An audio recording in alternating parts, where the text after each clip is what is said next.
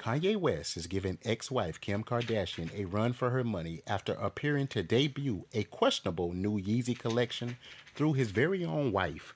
Sources report that Kanye and new wife Bianca Censori tied the knot earlier this year. Bianca, an architectural designer from Australia, seems to be more than happy to model for her so called hubby's famous brand, and its new look leaves very little to the imagination. A Yeezy designer shared Instagram photos of Bianca, 28, modeling a very provocative look with black tape strapped across her chest to cover her cleavage and a thin line of tape across her crotch and stretching back over her bum to form a cross. In the absence of clothes, Bianca rocks a pair of black thigh high boots. One commenter said, Kanye, you know I love you, but this is some real BS. Another commenter says this is not fashion.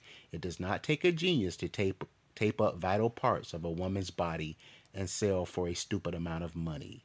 Kanye gets on Kim about the way she is raising their kids while he pimps his current wife and calls it fashion.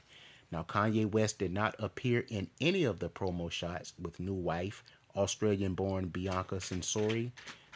Just ridiculous. That's not fashion, in my opinion. This is a naked woman with masking tape covering up her genitalia. That is my thought.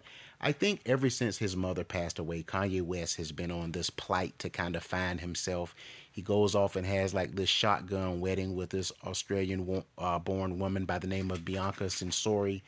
And I think he is just making some very uh, erratic decisions. Um, he's being Kanye. You know, this, you know, he introduces his new uh, Yeezy line, but he uses his very own wife as a model, a nude model practically, you know, to basically showcase his new uh, Yeezy line. But she has on zero clothing, just some masking tape.